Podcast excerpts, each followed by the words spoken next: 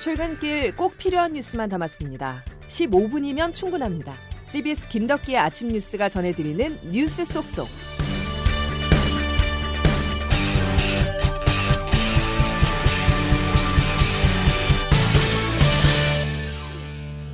여러분 안녕하십니까? 11월 7일 김덕기 아침 뉴스입니다.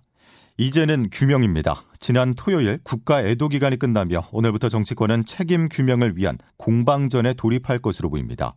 여당과 정부도 일부 인사에 대해서 읍참마속을 언급했지만 민주당은 그 이상을 생각하고 있습니다. 한덕수 국무총리를 포함한 전면적 국정 쇄신인데요. 윤석열 정부와 여당을 향해 추궁에 나선 민주당의 목소리 김기용 기자가 보도합니다.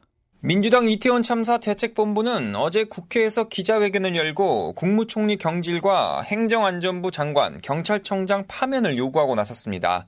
참사에 따른 국가 애도 기간이 5일 0시로 종료되면서 정부에 대한 전면적인 인적 쇄신을 압박하는 등 민주당이 post 추모 정국의 주도권 확보에 나선 것으로 풀이됩니다.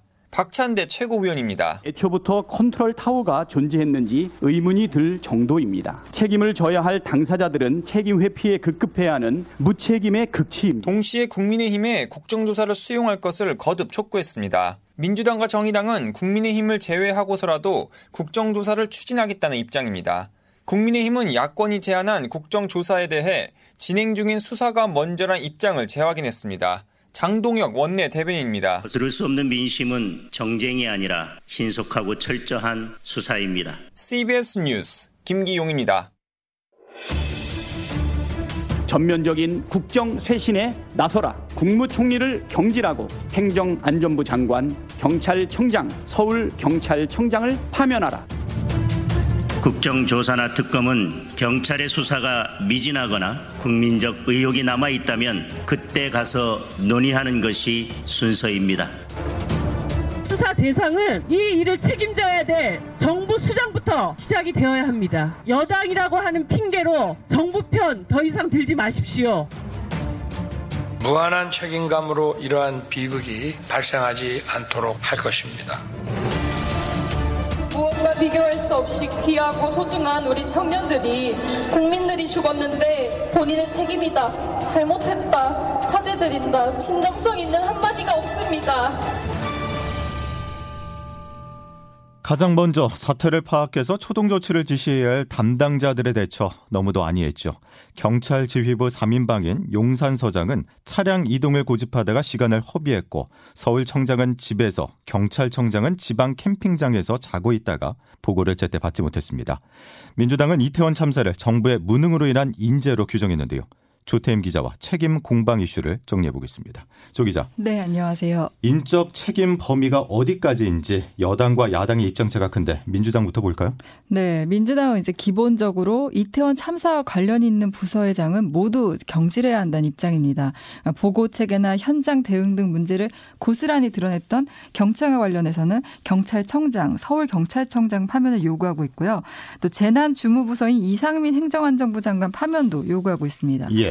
또 외신 기자들과의 기자회견에서 그 자리에 맞지 않는 농담에 무리를 일으킨 한덕수 총리 경질도 주장하고 있습니다. 야권 일각에서는 내각 총사태까지 고려하는 것으로 전해지는데 이 부분은 여론의 추이에 따라 좀 달라질 것으로 보이고요. 예. 이와 별도로 민주당은 이제 국정조사에 대해서도 강한 의지를 드러내고 있는데요. 민주당은 경찰의 셀프 감사를 믿을 수 없다. 성역 없는 조사를 위해 국정조사를 해야 한다. 이런 입장입니다. 여야는 오늘 김진표 국회의장과 회동해 국정조사 실시 여부 등을 논의하게 되는데 민주당은 정의당과 협력해 국정조사 요구서를 국회에 제출해 10일 국회 본회의에 보고한다는 계획입니다. 예. 그리고 오늘 또 주목할 곳이 있습니다. 바로 행정안전위원회 전체 회의가 열리는 국회인데요. 이태원 참사와 관련한 현안 질의를 할 예정입니다. 지금 이태원 참사와 관련해 책임자로 지목되는 이상민 장관과 윤희근 경찰청장 외에 그 오세훈 서울시장, 김광호 서울경찰청장, 박희연 용산구청장 등이 이 현안 질의에 자진 출석하기로 했습니다. 예. 아마 여야 격돌 벌어질 것으로 보입니다. 예. 국민의힘 입장은 어떻습니까? 네, 국민의힘은 지금 사고 수습과 책임 규명이 우선이라는 입장입니다. 그러니까 문책 인사도 좀 전후 사정을 파악한 뒤에 하자 이겁니다. 야당의 공세를 재난의 정치화라고 규정하고 재난의 정치화는 또 다른 재난이 될 것이다 이렇게 반박하고 있는데요. 예, 예. 이또 다른 관심이 이제 국정조사 여부잖아요. 그렇죠. 국민의힘은 국정조사에 대해서 반대하고 있습니다. 아, 지금 국정조사를 하면 수사에 방해만 된다 이런 입장입니다.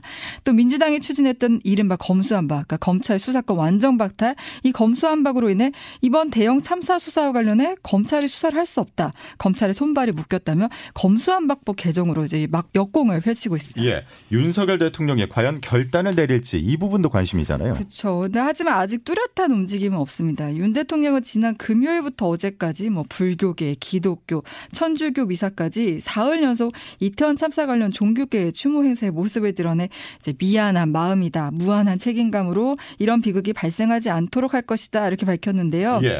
경질이나 이 문책과 관련해서는 지금 고심 중인 것으로 전해집니다.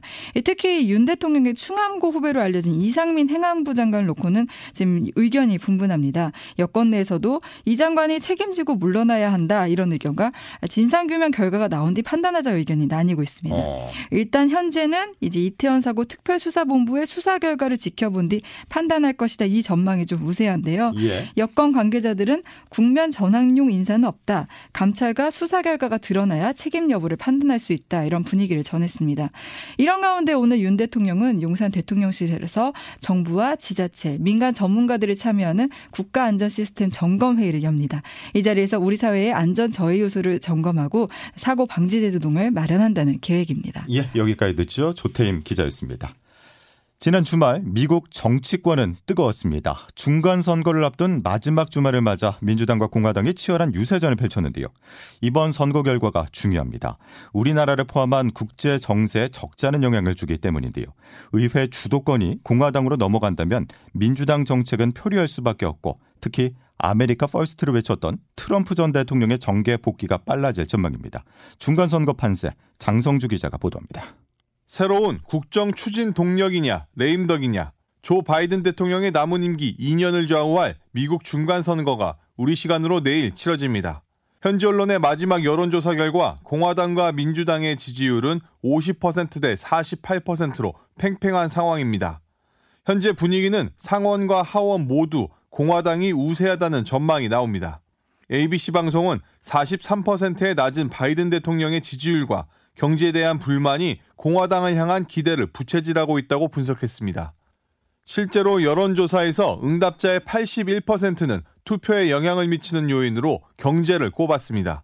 바이든 대통령과 트럼프 전 대통령은 상원 승부의 최대 격전지 중 한 곳인 필라델피아에서 같은 날 유세를 펼쳤습니다. 바이든 대통령은 물가 상승으로 어려움을 겪고 있는 것을 알고 있다면서 최우선 과제로 해결하겠다고 목소리를 높였습니다. 트럼프 전 대통령은 미국의 성공과 안전, 영광을 위해 다시 대통령에 출마해야겠다며 공세를 펼쳤습니다.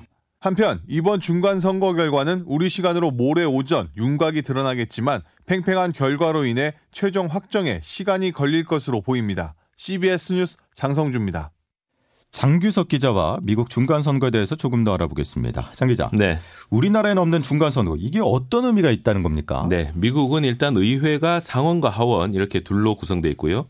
하원 의원은 모두 435명인데 임기가 2년입니다. 2년마다 한 번씩 선거를 하게 돼 있고요. 어. 상원 의원은 미국 50개 주에서 각각 2명씩 100명입니다. 예, 예. 임기는 6년이고요. 임기를 3분의 1씩 섞어 놨습니다. 그래서 2년마다 3분의 1 의석에 대해서 선거를 하게 되는데요. 또 미국 대통령 임기는 4년이죠. 그렇죠. 예, 그래서 미국 대통령 선거가 있는 때는 하원 의원 전체 그리고 상원 의원 3분의 1, 또 일부 주지사와 주의회 선거가 다 같이 열립니다. 예. 우리로 치면 대선, 총선, 지방 선거를 다 같은 날에 하는 거죠.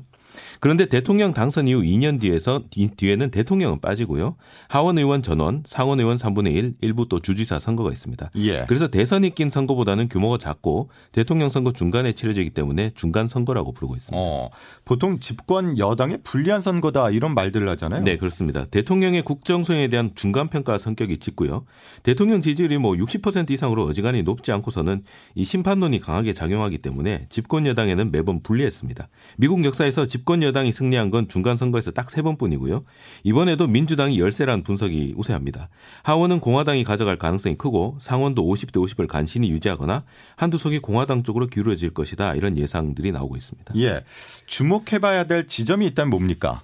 트럼프입니다. 예, 이번 중간 선거는 특이하게 이 최대 관전 포인트가 바로 전직 대통령입니다. 예. 이 트럼프 전 대통령이 중간 선거 이후에 이 대선 출마를 공식 선언할 걸로 보이고요. 중간 선거에서 승리할 경우 이 화려하게 정계에 복귀할 걸로 보입니다. 이 중남미에서 몰려오는 이민자 문제 더 꼬여가고 있고요. 또 물가가 폭등하고 경제도 어려워지면서 이 중산층이야 이 백인들 서민들의 민심이 지금 악화하고 있는데요. 예, 예. 이들의 민심이 다시 트럼프 쪽으로 기울고 있습니다. 벌써부터 이 트럼프 지원 사격을 넣은 공화당 후보들이 선전하고 있는 걸로 여론조사에서 나오고 있는데요. 트럼프 전 대통령이 중간 선거 승리를 발판으로 정계에 복귀할 경우 미국은 또다시 이 둘로 갈라지고 지난해 그 대선 결과에 불복한 트럼프 지지자들이 그 의회를 습격한 사건이 있었는데 그렇죠. 이게 또 미국 의회 민주주의 위기로 또다시 연결될 수 있다 이런 우려까지 나오고 있습니다. 아, 원래 그 공화당이 상하원 외교 군사위원회를 장악하고 트럼프의 입김이 여기에 미치기 시작하면 예. 아마 대외적으로도 미국은 다시 자국 우선주의를 앞세워서 중국 또 러시아와의 패권 대결에 더 노골적으로 나올 수 있습니다. 이 과정에서 우리나라와 뭐 북대서양 지역기구 나토 같은 이 안보 동맹 체계도 방위비 분담 문제 등으로 또다시 흔들릴 수 있고요. 예. 특히 우리나라는 미국과 중국 사이에 이 패권 전쟁 틈바구니 속에 들어가 있기도 하고 또 경제적으로도 미국 제품만 써라 이렇게 해서 미국으로 수출 시장이 더 폐쇄적으로 갈 것이냐 하는 기로에 있어서 매우 중요한 상황인데요. 이번 중간 선거 결과와 이후 또 트럼프 전 대통령의 행보 그래서 더 주목해 봐야 될 것 같습니다. 예, 잘 들었습니다. 장규섭 기자였습니다. 짧은 140자지만 지구촌 구석구석까지 소식을 전하면서 정치적으로도 상당한 힘을 가졌던 트위터가 혼란스럽습니다. 괴짜로 잘 알려진 테슬라 CEO 일론 머스크가 인수하자마자 예고도 없이 직원의 절반인 3,700여 명을 해고했는데요. 이 같은 사실이 알려지자 일부 이용자들은 트위터를 이탈하고 있습니다. 윤철원 기자입니다. 소셜미디어 트위터가 테슬라 최고 경영자 일론 머스크가 인수한 지 일주일 만에 대혼돈에 휩싸였습니다. 머스크는 트위터 인수가 마무리되자마자 기존 경영진을 내쫓은 데 이어 단번에 전체 임직원의 절반인 3,700명을 일괄 해고했습니다. 직원 30여 명이 근무하는 트위터 코리아도 직원 중 25%가 회사 공식 이메일 계정 접속이 차단된 상태에서 개인 이메일로 해고 통보를 받았습니다. 머스크는 대량 해고 이유에 대해 하루 400만 달러 이상의 손실 때문에 선택의 여지가 없다며 비용 절감 때문이라고 주장했습니다. 트위터 내 혼란이 가중되면서 조 바이든 미국 대통령과 유엔마저 잇따라 비판과 우려의 발언을 쏟아냈습니다. 바이든 대통령은 머스크가 세계에 거짓말을 내보내고 뿜어내는 수단을 샀다며 미국에는 편집자가 없다고 비판했습니다. 유엔 폴커 티르크 인권 최고대표도 트위터에서 인권이 경영의 중심이어야 한다며 우려를 나타냈습니다. 트위터 직원들은 사전 통보 없는 해고는 법 위반이라며 소송을 예고하고 있어 전 세계적인 집단 소송전이 이어질 것으로 전망됩니다. CBS 뉴스 윤철원입니다. 어제 저녁 무궁화호 열차 탈선 사고로 승객 30여 명이 경상을 입은 가운데 복구 작업으로 오늘 새벽부터 KTX와 일본 열차들의 운행에 차질이 빚어지고 있습니다. 코레일은 오늘 새벽 4시 39분 부산에서 출발 예정이었던 KTX부터 오전 9시 10분 서울을 출발 예정인 일반 열차까지 20여 편의 상하행선 운행을 중지했다고 밝혔습니다. 김덕기 아침 뉴스 함께하고 계십니다. 기상청 연결해서 날씨 알아보죠. 김수진 기상 리포터. 네, 기상청입니다. 예, 겨울이 시작됐습니까? 네, 월요일인 오늘 절기상으로 겨울의 시작을 알리는 입동이기도 한데요. 이미 때이른 추위가 다녀갔기 때문인지 정작 입동인 오늘 심한 추위 걱정은 없겠습니다. 다만 여전히 아침 저녁으로는 쌀쌀해서 큰 일교차에 대한 대비가 필요하겠는데요. 현재 아침 기온 서울 6.3도로 평년과 비슷한 수준을 나타내고 있고요. 오늘 한낮 기온 서울 청주 16도, 원주 15도, 대구 18도, 광주 19도의 분포로 아침보다 10도 이상 기온이 크게 올라서 일교차가 크겠습니다. 이런 가운데 오늘 오후부터 내일 새벽 사이 강원 영동을 제외한 중부지방을 중심으로 5mm 미만의 비가 조금 내리는 곳이 있겠는데요. 우산 챙겨서 나가시는 것이 좋겠습니다. 날씨였습니다. 열차를 이용하신다면 출근길이 혼잡할 수 있습니다. 무궁화호 탈선 사고의 여파로 KTX와 일반 열차 운행이 지연되고 있는데요. 취소된 차량도 있기 때문에 열차 운행 상황 미리 확인하셔야겠습니다. 자, 월요일 김덕기 아침 뉴스는 여기까지입니다. 고맙습니다.